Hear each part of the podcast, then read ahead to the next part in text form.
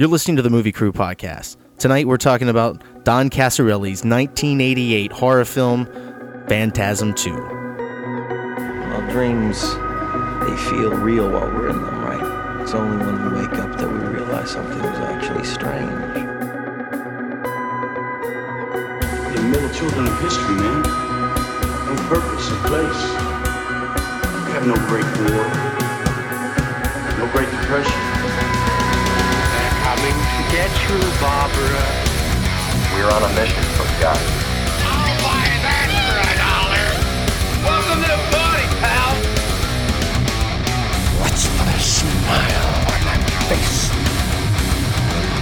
All right, sweethearts, you heard the man. Pull him out. Come on, let's have him. I will show you where I have made my home whilst preparing to bring justice. Then I will break you. Our great war is a spiritual war. Our great depression is our lives.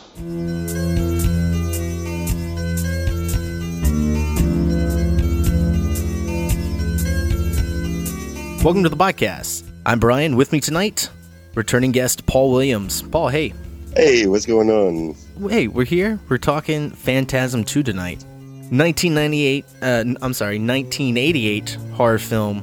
Uh, I guess the reason we picked this tonight was because Angus Scrimm, the actor that plays the tall man in the Phantasm series, uh, he recently passed away and left a a lasting legacy, um, especially in this role as the tall man. Outside of the flying spheres, uh, the tall man is the most the most iconic image from the Phantasm series. I believe he's on every cover. Yeah, I, I think you're Um, right. So you're right about that. He is he is definitely an iconic character for the movie, and he's he's kind of he's kind of fucking creepy, man. Yeah, you know, he's he's got his uh awesome voice and those eyebrows where he raises them. Yeah, those and his slick back white hair, and he, and then not only that, but his posture. You know, he's saying super erect. The way he portrays the tall man, it's very kind of lurch like, kind of got a Frankenstein feel to him, how he moves. Yeah, But he does run. yeah, definitely. Yeah, he runs and he's very strong. Now, this is directed by Don Coscarelli. Um, this is the first film we've covered by this director. He did all the Phantasm films, one through four. hmm Have you seen all the Phantasm movies? Yeah, I've I mean I've seen all of them, but it's been so long that I can't really remember all of them. We have uh, James Le Gros, who is now coming in and playing the Michael role in Phantasm 2, taking over for Michael Baldwin, who Yes. played the Mike character as a kid in the first film. That that's a, that's kind of a big recast. I think that's the only returning character that they recast because Reggie returns. Reggie Bannister returns as Reggie. Um, Yeah. I know they got real creative with these these character names, didn't they? It's really really strange because in, in Phantasm, it's like the the main character Michael. Uh, you know, he's like this little rebel kid that rides around on this you know dirt bike and really good friends with the ice cream man. You know. Who's who? Who is Reggie? You know, I thought the relationship that they have was kind of strange in the movies myself. Well, they didn't really have a relationship in the first film. They really only had Not, not so much, no. They really only had like a couple of scenes together. Because Reggie was actually his brother's friend. I forget what his brother's name was. I think his brother's name was Jody. And I, the whole movie starts because uh, one of their friends, I guess they had a band or something. He dies, and that kind of sets the whole yeah. the whole first movie's of, events in, in motion. Okay, so I guess the reason we wanted to talk about Phantasm 2 instead of Phantasm 1, um, this this was the first Phantasm movie I saw. Yeah, I think it was the first one I've seen too. Yeah, I remember the uh, the TV spots for this. This trailer is amazing. The, trailer guy's voice comes on. He's like Phantasm, you know, and Yeah, it is. The trailer. Yeah, the trailer is awesome. I The mean, it ball is really back. an awesome trailer. you know, it, got, it got you excited. and I remember seeing that and being like, Phantasm two, dude. I don't even know what Phantasm one is, but that looks cool. Yeah, yeah. Just just because of the like the spheres and it's a, it's a very good trailer. This was my first exposure. Um, of course, I didn't see it um, in the theater because I was way too young. This came out in '88, so I was I was a wee little lad at that point. I do remember seeing the marketing for it, and I, I didn't catch up with this until I, I think I saw this we, we rented it somewhere in like 92. This was my first exposure to Phantasm. And of course, I went back and wanted to see all the, the other ones. This had that kind of cool, like 80s. 80s vibe like once you go through all the Friday the 13th and Nightmare on Elm Street films and then you start going through some slashers and you're like okay well, well what else did the 80s have to offer and then there you go you, you stumble finally a, a, across phantasm it's it's yeah, a, it's, you, you it's a good series. Yeah, I mean it is. It is. It's uh the weird thing about Phantasm is it, it kind of gets like david lynch yeah it kind of has it has some kind of lost highways moments or some mulholland drive things where like you know you get the the silencio you know in mulholland drive and you're just like what the hell is going on with this blue box and then the movie just kind of turns on you and you're just like what am i watching what is what is going on not not that fan. I'm not comparing Phantasm Two and Mulholland Drive, saying they're like the same kind of movie or anything, but um, just in terms of that like that dream feel, it, it does have like a little bit of that that Lynch vibe. I, yeah, I agree. Phantasm Two is it's a good movie. It's a fun movie to watch. This had the biggest budget of any of the Phantasm films. Now I say it had the biggest budget. The budget was three million dollars. That was the biggest budget this series ever had. And I do, yeah, I believe I believe Phantasm Four came out in like '98. This this was the highest budget. Uh, it grossed. It came out in theaters and it grossed seven million. You know, not bad for a sequel that. I mean, the first movie was kind of a, a cult hit. yeah, and Phantasm was a low budget budget horror film. Yeah, that was one of those movies that was kind of like shot on the weekends for super cheap. Yeah, And then here is Universal like backing and giving them three million dollars to to make a film, and there are a lot of explosions in this movie now. They they put that three million to good use. yeah, they did. Dude, there's one thing that breaks my heart. They wrecked that beautiful, beautiful black 1971 Plymouth Hemi-Cuda. You know what's great too? Not only do they wreck it, but it it's got that cliched moment where somebody's trapped in the car and the gasoline is like spilling out of as spilling Dude. out of the tank, and there's this tree that's on fire. There's, there's so much fucking gas in that fucking tank, dude. it's ridiculous. dude. It's a good cliched moment, right? Like you know, it's got. Yeah, I'm a, I'm a sucker for that kind of thing. I am too, man. And and to be honest with you, dude, the the like there are a lot of shots in that movie. I'm kind of a sucker for beautiful landscape shots. And there are some really good landscape shots, especially like when they're driving through the mountains and stuff like that. There are some actually really beautifully shot scenes. Oh yeah, like the uh, the emptied out cemeteries. There's a crane shot in the movie where every single grave has been dug Yeah. up. That is such an Mhm. awesome, just interesting visual. And yes, they had a big budget because they have this big crane shot, and you get to see like, man, they must have dug like you know 50, 60, 70 holes. when they're when they're chasing the tall man and they show up to that one town and the whole town is like is like a basically like a ghost town. Yeah, yeah. You know- that was okay. All right, uh, hold up.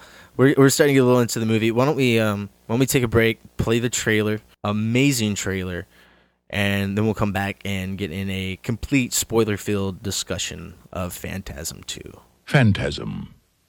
The delusion of a disordered mind. A phantom. A spirit. A ghost.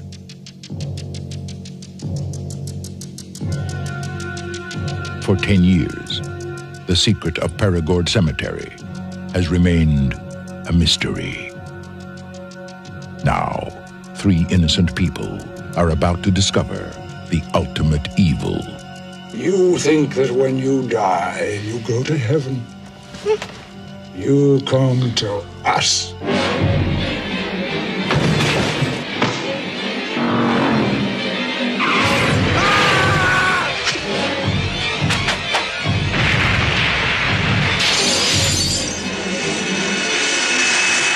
We've got to warn people.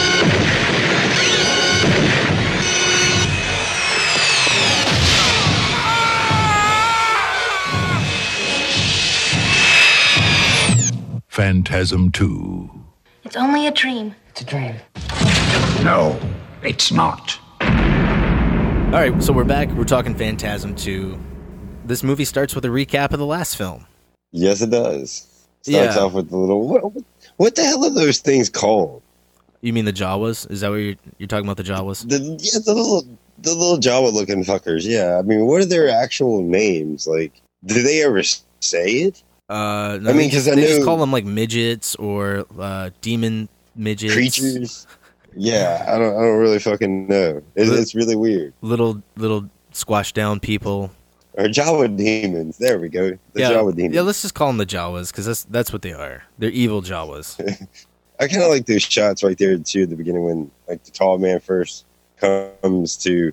I guess it's Reggie's house. Reggie's house gets blown up twice in the same in the same. No, I don't. I don't think Yeah. that's. I don't think that's supposed to be Reggie's house in the beginning. There, that I think that's it's Mike's house from the first movie.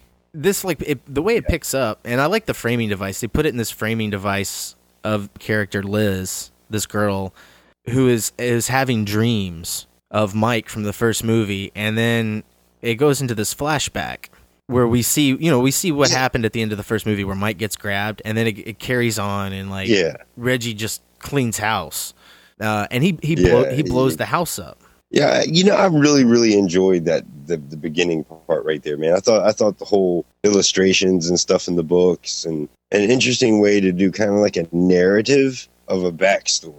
But it's it's a good way to connect everything because it connects Michael as a little kid from the first movie to the grown up Michael, the teenage, the later teenage, early twenty year Michael. I think what did he say? He's he's nineteen. Yeah, I believe that's what he says. Yeah, and it and it connects. We went from this actor, and now we're going to this one, and a lot of time has passed. I mean, it, it does work. You have the scenes with him in the, I guess it's the mental institution. that intro scene he is in a he's in a mental institution for i i guess you un- understand for the blowing up the house He got blamed for blowing up the house, or at least that's kind of how they. That's kind of how it was portrayed to me. Like, well they never tell you the one who did that. yeah they never tell you why he's in there you can you're just kind of like left to assume that the house blew up and he was going around just spouting a bunch of crazy nonsense like oh my gosh there's this tall guy digging up graves and he makes jawas and they're ah it's insane Yeah, and they uh, you know they just Yeah. kind of like locked him up and you don't really know what happens with reg he ends up getting out because he tells them all he has to do is tell them like oh no i don't believe that stuff anymore and they let him out which is like oh okay I will say I did think it was kind of cool when he was sitting there talk, talking to the psychiatrist. You could hear what he was saying, and- but you could also hear what he was saying inside of his head. Like, like, i just i don't understand that see it's just like man this this doctor is terrible because go like hey look man i'm i'm not crazy anymore the doctors are like what you're you're not I don't see little demon Jawas anymore.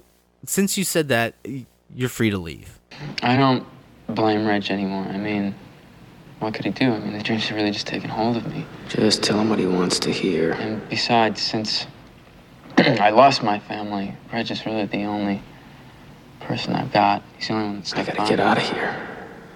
She uh, needs me. These dreams, I'm really looking forward to just moving back in with him and getting on with my life. There's a lot of things I want to do. It's been a tough seven years, but you've come a long way. Be well, Michael. And remember, it was all in your imagination. you know, yeah, whatever. The movie needs to move along. I understand why they did it, and I'm completely okay with it. I really am. I'm not. I'm. I'm just. I'm making fun of out of love here. The pr- the thing that's really Yeah, it confusing is when he totally gets out and then he meets he meets the Reg character again in the cemetery. And the first interaction that they have together, Reggie, he doesn't seem to know what Mike is talking about. Like this dude got amnesia of everything. Now, does that strike you a little strange, Riggs, that every single corpse in this entire graveyard's missing? What do you want, Mike?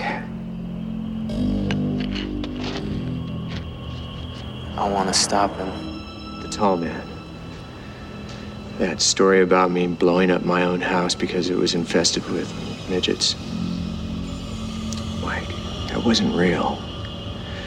Your doctor said it was your own paranoid delusion. Hey, fuck the doctors and fuck you too if you don't want to help me. God damn it, Mike, I've tried to help you. What the hell am I supposed to do? It makes it really confusing because the flashback that starts the film off, where Reggie is blowing up the house, that is all shot from Reggie's point of view. There's the, the whole flashback. Mike is actually like knocked unconscious, Yeah, because he gets knocked out because the little Jawas start dragging it. You know, they start dragging him out. Yeah, and Reggie goes downstairs and he has that like whole in, yeah, he's got the whole fight with the Jawas. That's all done just with Reggie. So it's just from that character's point of view. When we get to the scene and we see him again and he doesn't remember that at all and he thinks that Mike is crazy. It's very confusing because it's like, well, wait a minute, if that was a dream that Mike was having, why was he having it from ah, I don't it's just really confusing. You know what I mean? It, it is. I'm sure it was done on purpose. It, but why? That's what I'm saying. Why? Why would? Well, that's what I'm saying. What I don't know the, why. The the conversation that they're having when they're driving back to Reggie's house, the the wife and the kids and the in laws and everybody's there, and Mike has that fucking vision or whatever. And wait, when did Reggie get a family whole, though? Like Mike was locked up in an institution, and like Reggie was like, "Well, I got married, I had some kids. You know how it goes." It's that's what I I, I was under the assumption of. You Is- know, is he still an ice cream uh, ice cream vendor? Well, the at least he cut that fucking ponytail, dude, from the first one. Well, yeah, you know, it was it, it's the '80s. That was more of the. Uh, well, no, Seagal didn't even have the ponytail yet, did he? He didn't have the ponytail till Hard to Kill. No. Why do I know that? No, oh my didn't. gosh. Anyway, Seagal wasn't going bald like Reggie. He was already bald. Like he had horseshoe baldness going like a mofo. You know, you know, he kind of he was just a mustache away from being fucking Carl from Aqua Teen. Oh my goodness. So the house blows up and so Reg loses his entire family. You know, they have a there's a cemetery scene. They're burying him. There's a funeral scene, I should say. And you know, man, here here's where it gets a little weird for me. Reggie is just 100% on board. He's just like, "Yeah, all right, let's go kill this tall man." You knew before it happened. I'm so sorry, Reg.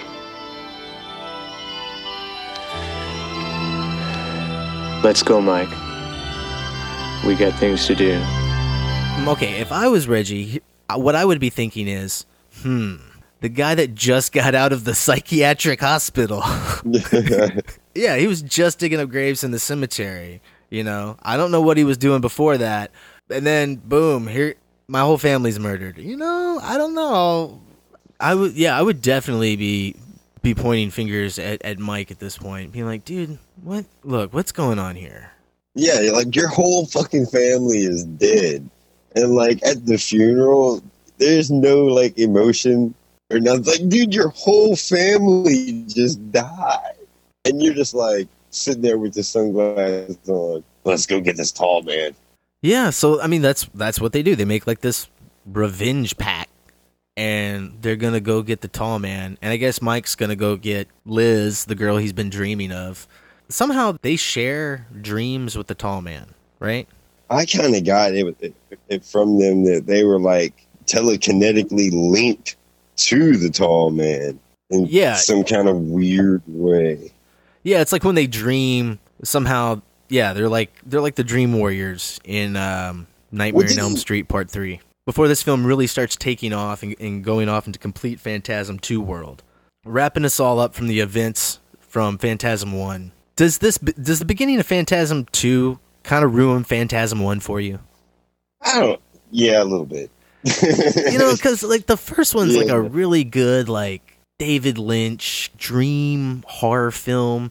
It's it's almost like uh, kind of like Suspiria, where it's got Yeah, I, I could. Yeah, I could see that. you know what I mean. That weird. It's got that weird supernatural dream logic to it. Is it a metaphor for death? Um, did any of this happen, or is is the kid completely dream all of this up? When you get to Phantasm Yeah. two and you and you start watching, it kind of ruins Phantasm one, where it's like, okay, well, all this stuff that that could have been a metaphor for whatever that film could have been. No, it was just kind of about a, a, a man, an alien man coming to take our dead for slaves.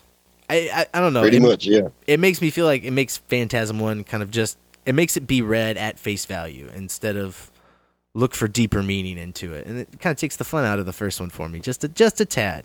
Yeah, yeah, I could, I could definitely see where you're coming from on that. You know, being being such a Evil Dead fan, I really kind of noticed that there was a lot more elements of Phantasm 2 that kind of did remind me of Evil Dead. The humor, the sense of humor and it's a little morbid. What about when they go into the uh, hardware store? It's like, dude, that, that is the most rickety ass lock to have on a hardware store to where you can just something and just stick in the door and pop the damn lock right off. Hey man, that's because they gotta they gotta get to that the '80s weapon montage scene. When this popped up, I was like, "Oh shit, man! This was made in the '80s." Yeah, you can totally tell. Yeah, Yeah, it's like Commando. 80s written. Yeah, Right? It's like it's Arnold about the- Schwarzenegger going into the gun store, right? In Commando. yeah. What about what about the fucking quad quad barrel shotgun? Oh, dude, I I like the quad barrel shotgun. I thought that was super cool. It- They barely use it in I- the movie, but it is cool. It's a cool weapon. Uh, he uses he uses it like what once. Yeah, I think he uses it one time in the whole film. That's kind of a little bit of a bummer, man. Does look kind of badass. I will give him total credit on that one. He does. He does. Mike makes the fucking rickety ass flamethrower. Yeah, I thought the flamethrower was was pretty cool. I didn't like that as much as the uh, the quad barrel shotgun, but you know, it was it was neat. It was cool. I enjoyed it. They get a little montage where they're making their weapons, and you know, it's very 80s, but it is it is fun. It's it's a satisfying scene. You know, there is one part where like Reggie picks up a rifle, and Mike's like, "If you got to do it, it's got to be close," and he gets a chainsaw. But Yeah, then I saw later, chainsaw, yeah. yeah, I saw later that Mike he ends up he takes a pistol. I'm like, well, wait a minute, how, how's that? How's that better than a rifle? there are so many scenes in that movie that you see him with that pistol. The, at the very end, when they get ready to leave, he goes. Reggie goes over there and opens cash register up and like throws a stack of hundred dollar bills on there, or however much it was. You know. You know, And then uh, they're, the good off- guys, they're right? off- Yeah. yeah, they're the good guys. They're, they're off to whoop ass. You know. Exactly. Yeah, you know, the good guys they they still pay for their stuff. They did break into Yeah, your place and you know, cut up cut up a bunch of shotguns and you know take stuff without asking, but you know, hey, they still paid for it. I kind of like that scene, man.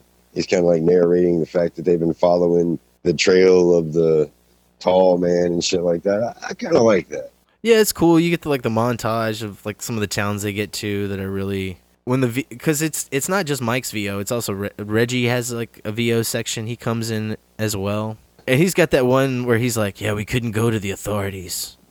They'd never believe us." And then like the ne- like the next shots, like they go to a town and like the town's completely destroyed, and I'm like, well. well, Dude, just just call the cops and have them come out to this town. I mean, but seriously though, it, you know, it's one of those things where it's like it doesn't make a lot of sense. No, it doesn't. Because the way this montage is constructed, and I think they say later in the movie that they've been on the road for six months, is that they they're going from town to town that is completely destroyed. Like it's not just one town Yeah, or two like- towns. Yeah, like the tall man and his Jabba demons are just wiping everybody out. You know. Yeah, the, They're- the tall man's going around destroying the middle America. Uh, and then yeah, we get to this one area where they they have this whole thing where the tall man sets up traps for them, and they go into Yeah. that one church. Well, that's where for that shot that you you referred to earlier, the crane shot with all the graves. Oh yeah, with all the empty. Yes. I really, really, really like the lighting and everything in that shot. And Oh, then no, they go into the that shot's uh, great. Yeah, and then that, that's when they go into the church and shit. Yeah, they go into the church and they see that what they think at first is Liz, and then they move. She's wrapped up in a blanket, and they move the blanket back, and then the tall man comes out of her back. I guess he's like her spinal cord. it's really weird. He comes out and he looks like a He looks like um. Yeah, the the Freddy Snake. Which one was From, that? Part uh, three. It's part three, right? That was on part. That was that was part three. Yep. Yeah. All right. Yeah. in, so the, in the hallway with the mirrors and shit. It looks like a miniature version of the Freddy Snake coming out of this chick's back. yeah, it's exactly what it looks like. I thought the effect looked looked pretty good. I mean, it was it was kind of you know.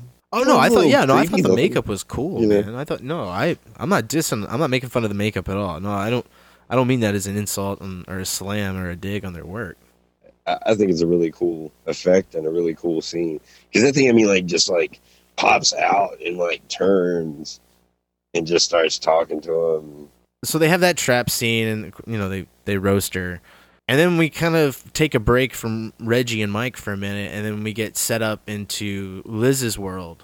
What, what is the name of it? Pettigorg? Pettigorg? Yeah, Pettigorg. Yeah, it's the town she lives in. And like her grandfather has passed away. So like grandfather passes away. Right? He's he's he's gone. Man, let me tell you what. Her grandfather, nobody liked this dick. Nobody shows up know, at I the was- funeral. he was a terrible person. Nobody.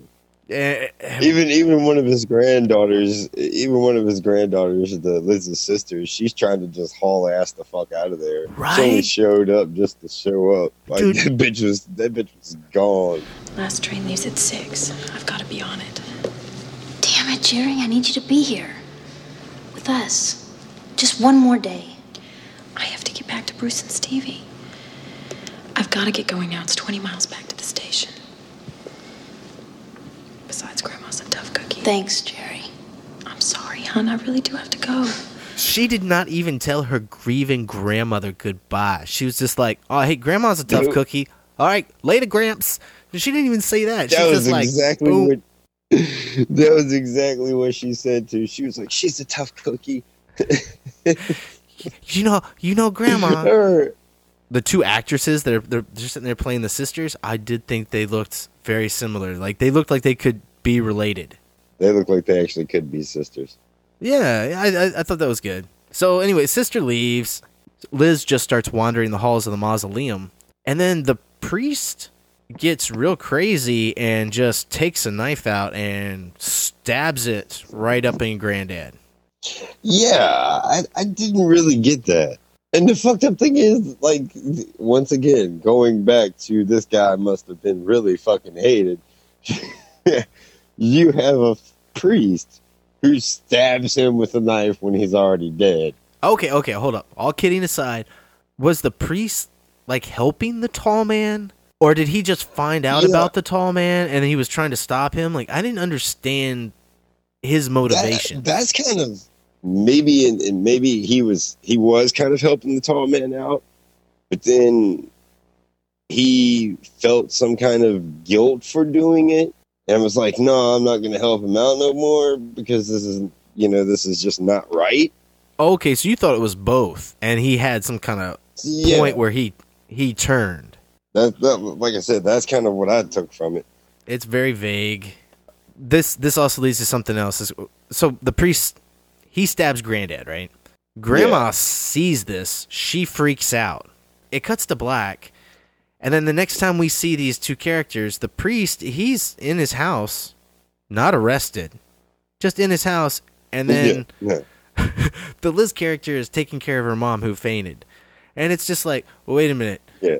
nobody nobody called the cops on the priest that stabbed this guy. I don't even know if it's illegal to stab a dead body. Well, I'm just, Like, I'm I just mean, saying, like, I, you know, if you're saying, you- you- if you're sitting there at a funeral and all of a sudden your priest comes out, he's just like, yeah, and all of a sudden he whoops out this gigantic fucking Rambo knife and starts stabbing the dead fucking person right there in the room. Some people may be like, huh. I don't know if I approve of this priest's um, behavior right now. I, I I don't know if I can Yeah, condone this or it- not. Yeah, but in this scenario, there was nobody there. Well, no, the grandma saw it. yeah, I mean, I know the grandmother saw it, but it wasn't like there was a bunch of people in the in the pews mourning this guy. Well, that's true. I mean, it's just weird because you would think that the Liz character would show up there from hearing her grandma scream, you know, and then she would see Yeah, the knife sticking out of her dead grandfather's body and just be like, "Hey, how did Rambo knife get stuck in his chest?" That's because that wasn't here a minute ago, right? did Arnold did Arnold Schwarzenegger show up from Commando and stab my grandpa in the chest?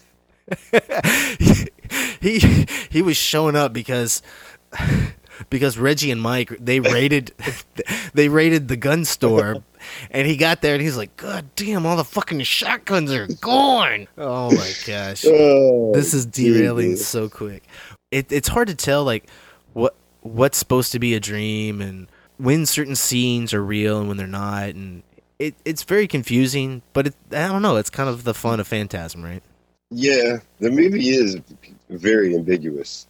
Oh man, and then uh, we get our first real cool uh, scene with um, the tall man coming up on in Liz when Liz is going through the ma- mausoleum hallways. Uh, so we get Angus Scrimm, and he does this real cool uh, arched eyebrow and delivers that really awesome line. Graveside service is about to begin.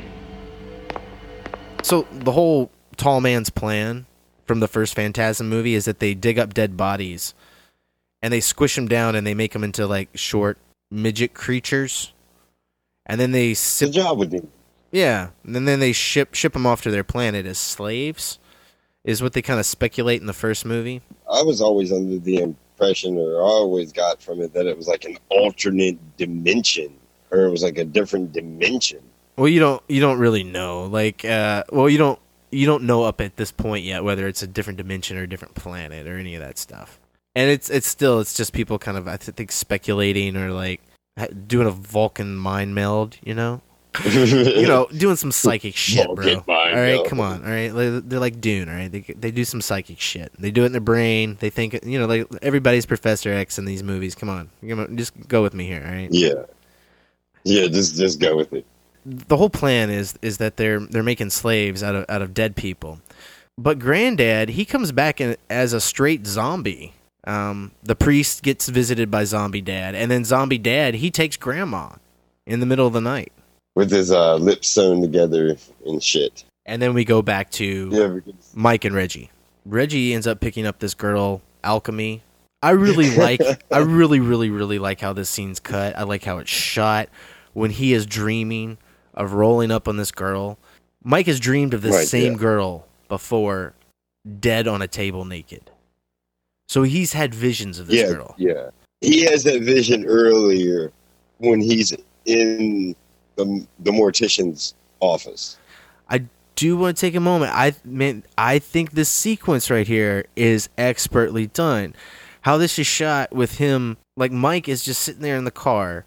He kind of has his eyes open and he's in. You know what I mean? It's like a dream. Some of his consciousness is coming through into his subconscious. You know what I mean? Does that make sense? Yeah. So he's actually getting some of this perceived reality in through into his dreams, and I man, I just think that was so expertly captured in the sequence. And when he wakes up and she's in the car, just really shows like how awesome of a director Don Coscarelli is that he can take something that may have been like a paragraph in the script and just made it into this a really amazing, awesome sequence. It just really gets you That into is- these characters' heads. Yeah, that that sequence is a really is a really awesome sequence. And then when like like you said, when he wakes up and she's in the car and Reggie's like, Oh well yeah, she was on the side of the road and I just you know, I couldn't leave her there. I mean, like this dude's family died, man, and he's already, you know, picking up a chick on the side of the road and like all he's thinking about is getting him some. And it's like, Jesus, man, really? Come on, guy. Well, it, yeah, it was it was six months though. You know, six months has passed. He has been on the road. Like literally, they have been going to dead towns. There have been no other people there. Okay. Okay, I'll give you. I'll I'll give you that. I'll give you that. that. Okay, you know, friending yourself for six months isn't isn't isn't very fun. The thing that I think is is great is is that Mike tells Reggie that he's you know he's seen her dead in the dream. Yeah. And he's like, "Well, no, we, Yeah, look, we can still keep her around." And he, he he justifies it just so he can get laid. This girl's in my dreams, except when she's in them, she's dead. I think for her sake, she shouldn't get involved with us. Well, your dreams always come true. No, not exactly, but pretty damn close. Shit, Mike. Have you looked at her? You know, we've been out here a long time. Besides, it gets hard on the road. Reg, you're thinking with your wrong head. This girl, she's in danger. Okay, okay. So she's in danger with us or without us. At least with us, we can protect her, right? I mean, isn't that logical? Yeah, in a horny sort of way, I suppose it is. So we we were just with Liz, right? And Perigord. Yeah. Then we were with Reg and Mike. And now they're driving to Perigord and they make it there that night. And when they make it there, in that short amount of time, which may have been 24 hours, the whole town's gone to shit. The downtown's Everything's just gone destroyed. Like, man, the tall man just came in and just cleaned up. But uh, Alchemy's parents own a bed and breakfast, and that you know they end up staying at the bed and breakfast. When they get to the bed and breakfast, they show that people are actually in the houses and on the street. Like, there's still some people left in the town. Yeah, because the one the one- the one house has the lights on, and then you just see them close the blind. Yeah, and they had that line where like, "Oh, they're too scared to come out." The very next scene, they are booby trapping the house so that if you open the back door, a grenade will go off, and if you open the front The door, back- a shotgun's gonna go off in front of your face, and it's like, huh? The quad gun. I no no. Reg takes the quad gun with him, but it's still a shotgun. And it's just like, Oh yeah, yeah, yeah, yeah, yeah. They just put a yeah, they put a regular just double barrel shotgun. man, I hope hope some random people just don't come by and open those doors because if they do, they are fucking dead. that that would be like the worst bed and breakfast ever. Show up at. Well, yeah, Yeah. they did. They did chainsaw the front door to get in as well. Yeah, that that would that would be like a sign right there, you know, that to not open the fucking door. Reg and Mike, they end up going to the cemetery. They're really going there to rescue Liz. They don't really know that yet, but uh, you know that's that that that's what ends up happening. I do like these the gas mask guys. I think they ended up calling Yeah. the the Gravers. the Gravers, yeah, I think I thought they were kind of cool, even though they they kind of look like the uh, bad guy from the original My Bloody Valentine. Yeah, that yeah, it does look like the minor mask from My Bloody Valentine. Yeah, that's yeah that. Good notice there, Paul. Good notice, man. That is a slasher classic. I mean, yeah, the the Gravers, the Gravers are they they are kind of pretty interesting characters. Well, dude, I love, always love it when they're pushing. They recently dug up caskets, and they have all the earth and dirt like all molded to the casket, and it's like all wet. But as they're like pushing it down, you can, for whatever reason, it has like smoke and steam coming off of it. Yeah, this bitch is hot. Yeah, you know, I, I, man, I don't know. I just, I loved that. It's such a nice little gothic touch to put in the film. The film does kind of have gothic kind of undertones to it. the whole mausoleum sets and man dude those are just you know that's just very creepy. It's a very creepy atmosphere even though everything's well lit. Something about those symmetrical doors kind of like you know it's kind of like in the shining. Yeah, only it's like it's even creepier because it's not just a hotel hallway. The, the walls are actually full of dead people. Yeah. that's kind of disturbing. At this point in the movie this is where we actually get full on we get to see Silver orbs. Yeah, the priest comes up and he he touches the orbs. Uh, and there's there's three in this movie. There's two silver spheres, and there is a gold one that is like I guess like the super sphere. I don't know. It's It's like it's like the gold Pokeball, man. it's like the what? The golden Pokeball. You know. No, I don't know. What are you talking about, dude? The golden what? I was I was talking about Pokemon. Yeah, I made a Pokemon reference. The golden sphere. Okay, so anyway, uh, we're just gonna pretend that never happened. Yeah, we can just just edit that out. Very, very. Yeah, I a yeah. You just you just threw it right in there too. Like, oh man, this is so natural. It, it this just feels like the right time to make my Pokemon reference that I've been. was I mean was was the golden one supposed to have like I mean more special abilities than the silver ones? I, I didn't really understand like Well, yeah. I mean, it does later in the movie. The gold ball in this film kind of has like super laser powers, and it's like a mini Death Star. Instead of blowing up planets, it blows up rats. The preacher and has this really cool confrontation with the tall man. They have no need of your services. Who are you to question the word of God's servants?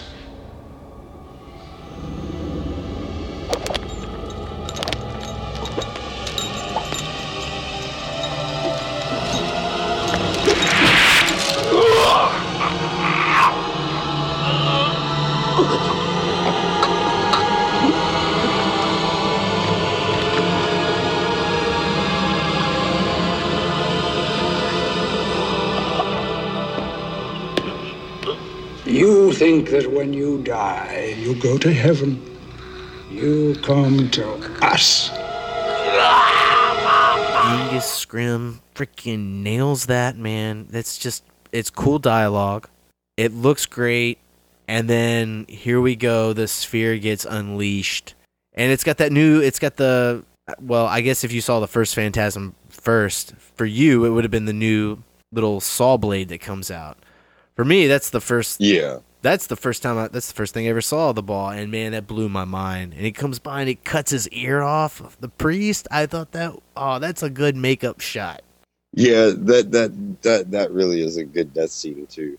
and you okay so you When- brought up Pokemon. That you know the shots of the ball like flying?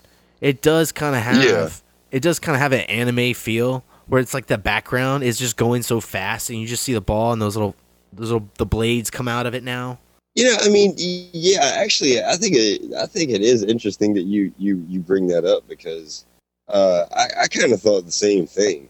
I'm not saying it was intentionally done, but it does have that little bit of a uh, that that sci-fi like anime kind of feel to it. Yeah, it's it's got a real man. It's got a real nice, good energy to it, and oh, man, when that ball hits that priest, man, it just nails into that guy's head, and oh, this scene feels extremely edited to me. I could definitely see that. You know what I mean? It, you can tell it's kind of edited for content. Like they were trying to go for like a less rating. Yeah, because you only see you only see like the blood shoot out for like a second. Like if you're not really looking for it or you're not really paying that close attention to it, you probably might not even notice it. Yeah, it, it goes by pretty quick. The priest dies. Tall man meets up with Liz. Okay, worst effect of the entire movie. I hate to call it out, but we're here. We're talking about the movie. Let's go ahead and, you know, let's be honest here. Total movie fail. Major. When he grabs Major fail. Libs and uh, when he grabs Libs, the tall man, when he grabs Liz and he throws her, that is the worst effect in the entire movie. Yeah, that was.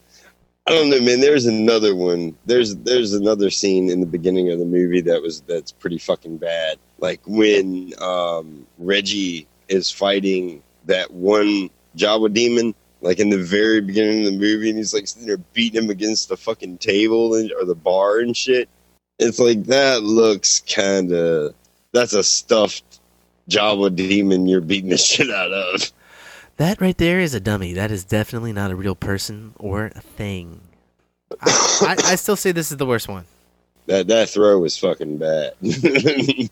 This is my favorite part of the movie. This makes me laugh every single time I watch it. Reg, Mike, they meet Liz. They leave. They go back to the bed and breakfast. Alchemy's there. They're all sitting in a room, and dude, I love it. They're all like, "Yeah, we're gonna get the tall man. We, we got a revenge pack. We're gonna go kick some ass." We got girls now, so um, what are we doing? Let's get out of here. Let's leave first thing tomorrow. Well, I don't think we ought to wait around this place, just waiting for him to come and get us. You're right. But I think we only got a couple more hours till daybreak. And the traps on the door should keep us safe. I tell you what, um, why don't we just get some shut eye? And then we'll just bang out of here in the morning. Yeah, I could use some sleep. Come on, I'll watch over you.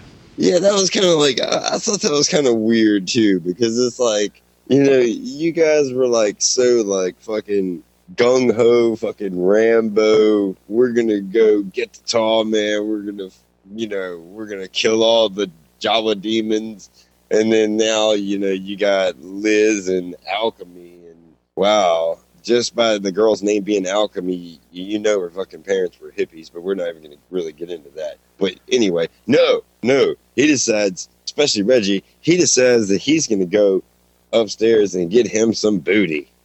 this is where I kind of figured out that alchemy was either undead person working for the tall man or the tall man actually the tall man because yeah so well that means Reggie was was fucking the tall man. well this is okay this is I mean I don't know it could be an undead person you know working for the tall man You know, like an undead. Well, that makes it even better. That's necrophilia. Yeah, that makes it even better. okay, well, see, look, here's here's the thing on this. Here's my logic. Yes, like the sex scene they have, or well, it's not really a sex scene because she's still wearing her panties. She's just like rubbing That's what I'm her saying. boobs into his face. But then, Yeah, and like when she's like kissing his fucking head and shit. yeah, I but, love your bald head. but how the scene ends is is one of the grenade booby traps goes off in this bed and Yeah. breakfast, and he hears that and he gets up and she's just sitting there laughing in bed, like she's. You know what I mean? It's it's a really weird, off-putting laugh. It's very creepy, like the way she's laughing. She's like, "But Reg," and Yeah, you know, it's just really bizarre. I did kind of get that too when I watched it. I was like, that's that's kind of a little weird. Any normal person would be like, "Oh wait, what was that noise? It was a grenade. Oh, grenade. That that's an explosion. That's bad." Or she would have had Liz's reaction. Yeah. Uh, well, of course, Liz gets taken by the tall man, and that kind of that kind of sets up our third act, where Mike and Reggie go go Let's- after the tall man. We got to go get the girl. And of course, they they stop by the stairs again, and they're like, "Hey, man, what are we doing? I'm just a 19 year old kid, and Who are we kidding? I'm a 19 year old kid. You're a bald, middle aged ex ice cream vendor. Thanks, Mike. Can't kill him alone. No way. How about our families? Are we just gonna forget about them? We're never gonna forget about them. But Reg, come on. We got people who are alive right now who are depending on us. Yeah, we have girls. We don't need this. Fuck the tall man. Let him just go and wipe out every small town in fucking Oregon. yeah, that, that that's that's kind of how it is. I mean, they're they're like, yeah, hey, look, we're superheroes up until a point. We got our women, we got to go now. So yeah, the tall man takes Liz, uh, throws in her hearse, and here we go. We have a car chase. Oh, uh, I didn't like it. Well, you didn't like this? I didn't like I, it. I like the car chase, man. I thought it was pretty cool. I, I, okay, I like the car chase. I just didn't like the end of the car chase. Why, why, why did they destroy that beautiful piece of American muscle?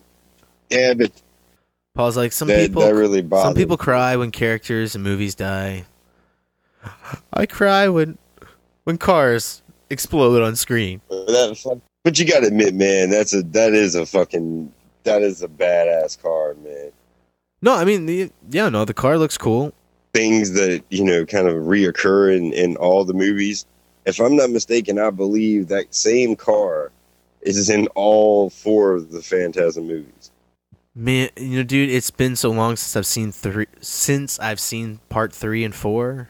Well, I, I'm I'm about damn sure that that car is in all the Phantasm movies. That black Hemicuda. Yeah, I know it's in the first two because I just watched those and I Yeah. watched those pretty pretty Yeah. often. Because the car belonged to to Mike's Mike's, brother. brother, Yeah, the Jody Yeah. character in the first movie. Yeah, you're right. Jody character. And then that car had way too much gasoline in it. Yeah, this is the scene we were referencing earlier. Yeah, so the car wrecks and Reg is trapped in it, and a tree that's on a fire, and the gas is slowly making its way to the open flame, and you know what? You know what's gonna happen? You know the car is gonna blow up. They gotta cut. They gotta cut Reg out. It, it's extremely cliched, but you know it's a. I like it. It's it's a scene I like. It's suspenseful. It's fun. You know why people put this kind of stuff in movies? Because it's it it's tried, but it's true and it works. An oldie but a goodie. Yes, it does. Didn't they drop? They dropped the character alchemy off. No, they. I think they leave her at that bed and breakfast. Take Liz's car and drive south 100 miles. Now go. Well, what's gonna happen to you? How are you gonna find me? I'll find you. If I'm able. What's that supposed to mean if you're able? We cut back to her as she slowly comes because she ends up picking up their characters at the very end of the movie but they keep cutting back to her at least three or four times in between now and yeah. the very Thanks end. for the thanks for the good third basin, honey. I'll see you when I see you. we get this we get the scene where like uh, i guess one of the morticians is trying to burn burn Liz. He's gonna put her in the incinerator, and she ends up throwing him in there, turns him into ash. Yeah, That's the creepo twin number one. yeah. Well, you know, I like how the second one gets taken out. So we get the second ball. I, I thought this was really cool because that guy he gets it on his hand, and then he ends up chopping his hand off. Sphere in his hand and everything's still attached to the damn door. and this kind of sets up this whole the mythology around the sphere that like once I guess it's done its drill thing and it's attached to flesh, it's kind of inactive at that point. But right right on the corner comes the gold ball and that's when like that uh, you get those really cool shots where they they start running for it. The the total Sam Raimi busting through the doors, you know, that real fast pace. I mean, when I saw that, it, it, it straight reminded me of Evil Dead 2, you know, with those with those door shots where the Ash is sitting there slamming the doors shut and the doors are just getting busted wide open again. That is one thing like Evil Dead that's I like that cuz they the camera actually busts through the door. This isn't as cool because they don't actually go through the door. They just do white flashes in between. So you don't even see the door like you don't see it move or like anything like a hole cut out in it or anything. It's just, it's just a white flash in between the door. Yeah, but it's still it's still kind of I don't know. Just to me, it just kind of reminded me of just like that whole sequence. Kind of reminded me of a little bit of an Evil Dead. Yeah, no, I, And then I they get get to you the- like the POV of the ball. Yeah, no, I, I agree. Yeah. Then they get to the one door that's like the metal door or whatever. Yeah, and it like melts through and shit. Melts through like a Jedi. what about what? What about when the? I think it's the scene shortly after that when they're when they're in the in the in the one room. I guess it's like a storage room or whatever. The like the scanner comes out, like the red the red beam. Yeah, and it starts looking through the room. It blows the rat up. Yeah, that is. Yeah, that, it it's kind of weird. Like the, I don't know how I feel about the spheres shooting out lasers. I guess it's cool. I liked it better when they were just when they had like little moving parts of like, oh look here, I got a little saw. Ooh, I got a little knife. I got a drill. I, I like the I like the when the balls did that. I don't know about shooting lasers. That's I don't know. It's just not as fun. You know what I mean? Like having somebody die by getting stabbed in the head and then having their brain drilled out is cool. Having somebody get shot with a laser and being blown up is kind of Yeah, it, yeah. It kind of takes the punch out of it a little bit, I guess. It also it also puts more of like a this kind of weird sci-fi element into it. The movie does kind of have like a, a bit of a sci-fi tone to it. You know, it's supposed to be a fucking horror movie.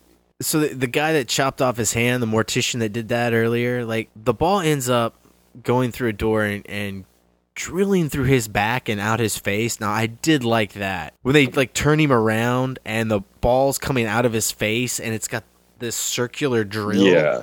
coming out of its mouth and it's still moving some when they touch it.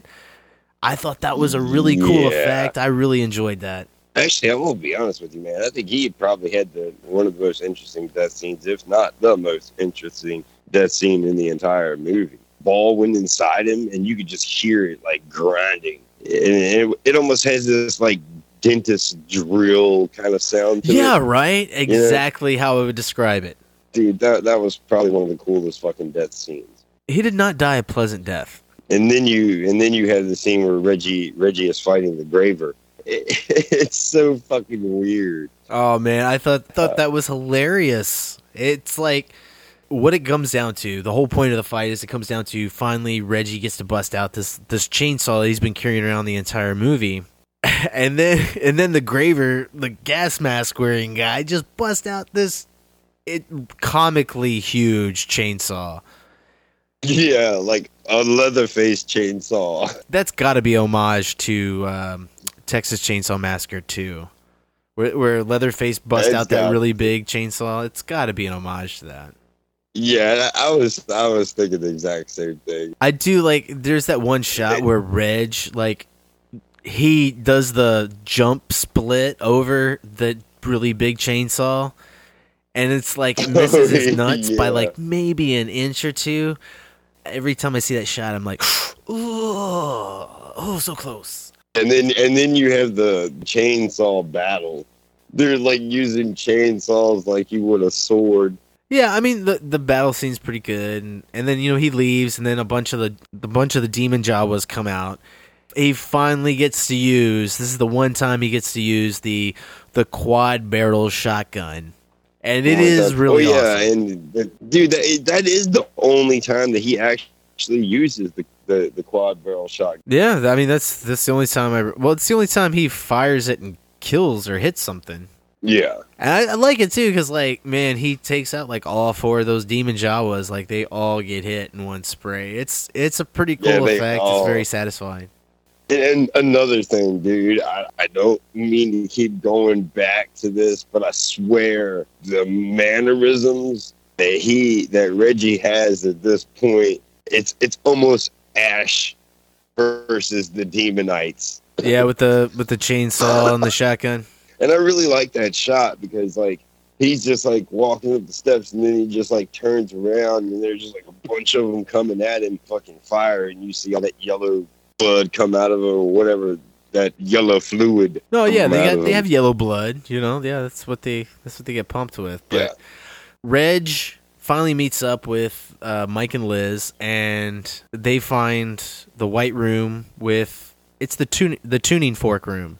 You know that leads to to his world. It's really cool. They get into the room by using those the spheres, and that's when Mike has his idea. Once they're embedded in flesh, they're kind of disactive. I always like that because it gives the spheres some kind of purpose. You know, they're not just random killing machines. They're also like little key cards and So Mike gets sucked into the little portal to the other dimension, right? Reggie kind of goes to save Mike and he gets sucked in too. Yeah. The only thing that's keeping both of their asses from going into this portal completely is the tips of Reggie's feet. Dude, Reggie works out, man. Didn't you see? There's that. There's this one shot in the movie where like, uh, like Mike's Mike's off doing something, and if you look in the background, Reggie's just got like a, you know, he's got like 350 on his bench, and he's just he's just lifting them with his toes. yeah, it's it's you know, and this is before badass. CGI too. So when you when you see that shot, you're like, wow, damn. That no, I'm look totally yeah. joking. But that just didn't make any sense. It's just like, really? Okay, so inside this portal, is is that supposed to be Jody? Comes out of the fucking trash can? No, no, it's just whatever creature they sent before. That's not anybody that they know. Okay. All right. Yeah. no, it's just a, it's like- just a monster that just comes out. It's just one of the creatures that's coming out of the canisters. Yeah, he come, he tried to give Reggie a kiss, but Reggie won't try to have none of that. But yeah- Reggie only sleeps with random girls he picks up on the side of the road. So Reggie and Mike, they kind of they kind of get sucked into this portal and they're trying to work themselves out through this different dimension or different planet wherever it is. Tall man is trying to straight up embalm Liz on this table, but what the tall man doesn't know is that Reggie a couple scenes ago threw hydrochloric acid all in the embalming fluid. Mike and Reg they get out. Man, I this part when I first saw this movie, I thought this was the coolest scene. Mike takes the ball off the door and he just shoves it at the tall man. It sucks onto his forehead and just starts messing the tall man up.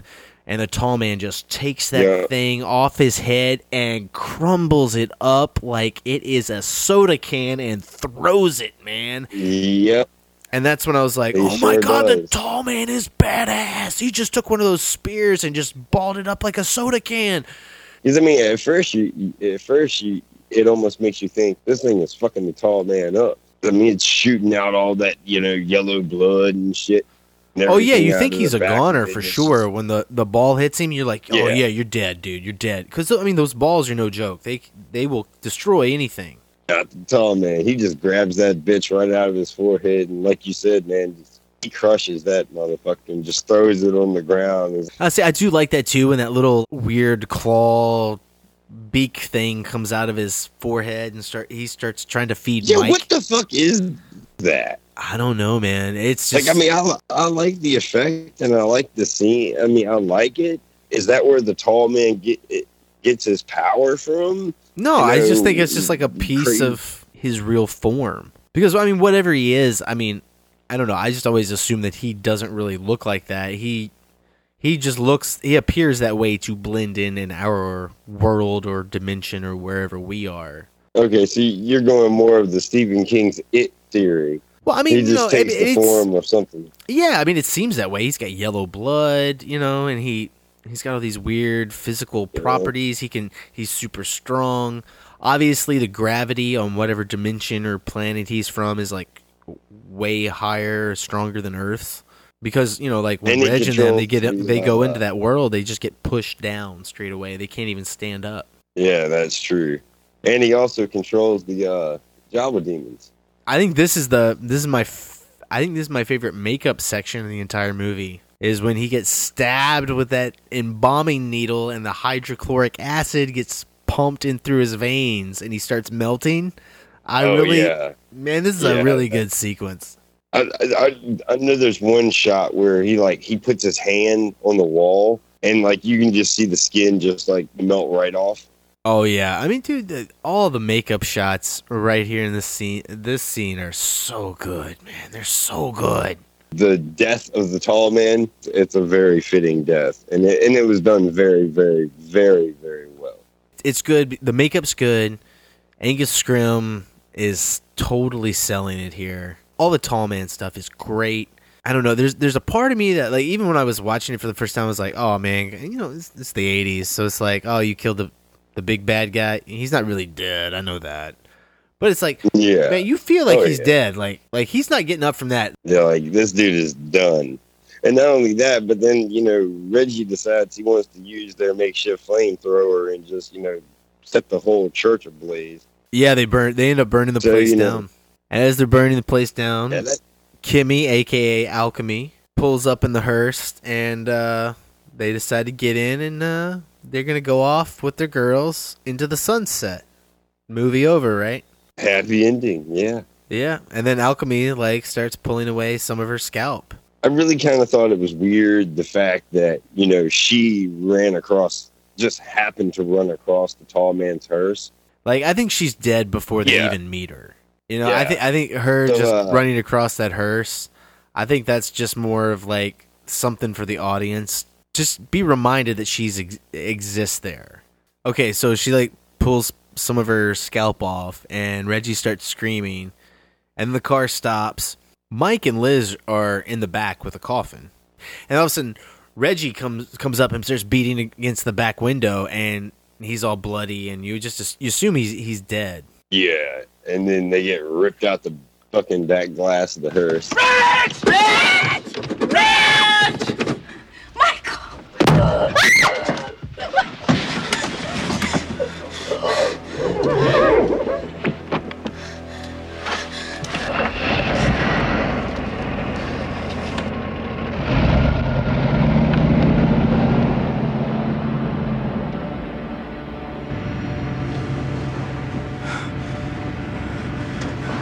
Listen to me. This is not happening. We're gonna wake up. It's a dream. It's only a dream. No, it's not. Uh, that scene in the trailer, they actually reshot that. They reshot that in sequence right there inside of the mausoleum, and that's that whole little dialogue bit and interaction is done inside the mausoleum for the trailer. Yeah, all right. So Phantasm two. So final thoughts, Paul. What did you think? it's it's a fun movie. I wouldn't really say it's a scary movie, but it's definitely a fun movie to watch. It really sucks that you know Angus passed away. You won't be seeing him play the tall man anymore. But uh Hold up, hold up, hold up. That's not true. That's not true. There are four Phantasm movies, but and I'll make sure. I promise I will put this in the show notes for the show. Don Coscarelli has already shot a fifth Phantasm movie with Angus Scrimm, A. Michael Baldwin, Reggie Bannister. Everybody is back. Even the guy plays Jody, he's back. Everybody's back. Uh, so I don't. I'm not 100 percent sure if, if it's going to be released. If it's going to be dumped on home video. From what I understand, it was shot a while ago. They have released a little trailer for it. People know about it. People have known about it for over a year now. Nobody's seen the movie yet, though. So hopefully we get to see the film. I think these films are going to come out into some kind of Blu-ray format here pretty soon. Um, of course, you can buy Phantasm 2 right now on Blu-ray. Scream Factory has has done a really good job um, putting it out. From what I've read, I have not had a chance to review it yet myself. I don't own it yet, unfortunately. Um, for this, I would just I just had to watch the DVD because that's what I had. Because this was so last minute, but I think we have something. I think there's some Blu-rays coming out for the first Phantasm, and maybe you know, maybe the third and the fourth will have something, and maybe we can get the fifth one released. Okay, I just wanted to throw that out there just so listeners know. Paul, go ahead. Final thoughts. Phantasm two. Yeah, Phantasm 2, it, it, it's a fun movie to watch. I mean, it, it really is. I mean, it made me laugh my ass off at some parts. I recommend on checking it out. I don't think this is a sequel that surpasses the first. I don't think this is like an Evil Dead 2 kind of film where I feel like Evil Dead 2 is for me it's better than Evil Dead 1. Phantasm yeah, 2 I have to say I agree with you on that. I Yeah. agree definitely on that. Yeah, Phantasm 2 is not as good as Phantasm 1. Phantasm 1's the the better film. It's original, it's fresh. It has so much to it. I get different interpretations from different scenes in that film. Phantasm 2 you can read into some things, but a lot of it's just kind of at face value and it is it's very 80s. It feels like an 80s movie. It has a lot of the 80s trappings and, you know, these things we're used to seeing in 80s films. James Le Gros, this is his only turn as Michael. I think I thought he did a great job. Um I was I was really happy. Yeah, I actually like I, I actually liked his character as Michael. Yeah, I thought he turned in a really good performance. Um, I thought him and Reggie had good chemistry, and I thought him and Liz had good chemistry. I really liked what uh, Don Coscarelli did in terms of like, yeah, he had a lot of budget, and I I thought he put it up on screen. Like, you see that three million on screen here. I think this is the best looking Phantasm movie in terms of like professional gloss. Yeah, this looks like a real Hollywood movie. I mean, it, it looks like a real film. The Universal put this out, and it, it feels like a big movie. Phantasm 2 just film feels to me uh fantasy sci-fi horror. Whereas in Phantasm just feels like a raw, obscure horror movie. Uh, it it does grow the mythology though, and it does have different themes. I'm not saying that it's a carbon copy or a remake. It's definitely telling a different story. Yeah, it's not as good. It's not as original, and it doesn't make me think as much. But it is a lot of fun. And when I invite people over to my house and they're like, "Hey, you know, you want to put in Phantasm?" When it's with a group of people, I don't even think about Phantasm One. We just go to Phantasm Two because baby the ball is back Yeah. this is the one that's fun this is the one that it's fun because you can kind of make fun of the movie when you're with a bunch of people but you can also just kind of enjoy yourself and smile at it when you're watching it alone so hey paul thanks for uh thanks for coming out and uh and talking phantasm 2 with me Oh sir yeah.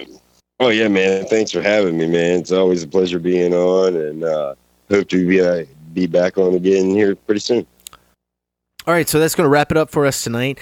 Thank you guys so much for listening. If you guys could do us a huge favor, if you're on the iTunes podcast app or Stitcher or even Overcast, leave us a rating, write us a review. That helps us out so much.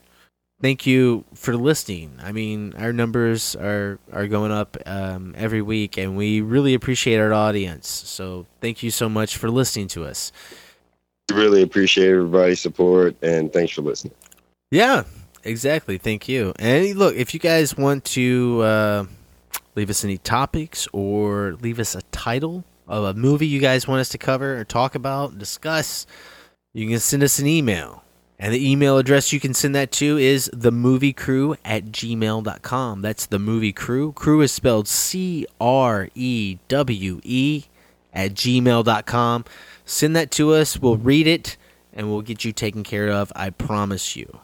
All right, guys, and like always, we're closing out the show tonight with a little bit of the soundtrack. We're going to be playing Phantasm 2, the end theme, by Fred Myrow and Christopher L. Stone. Enjoy!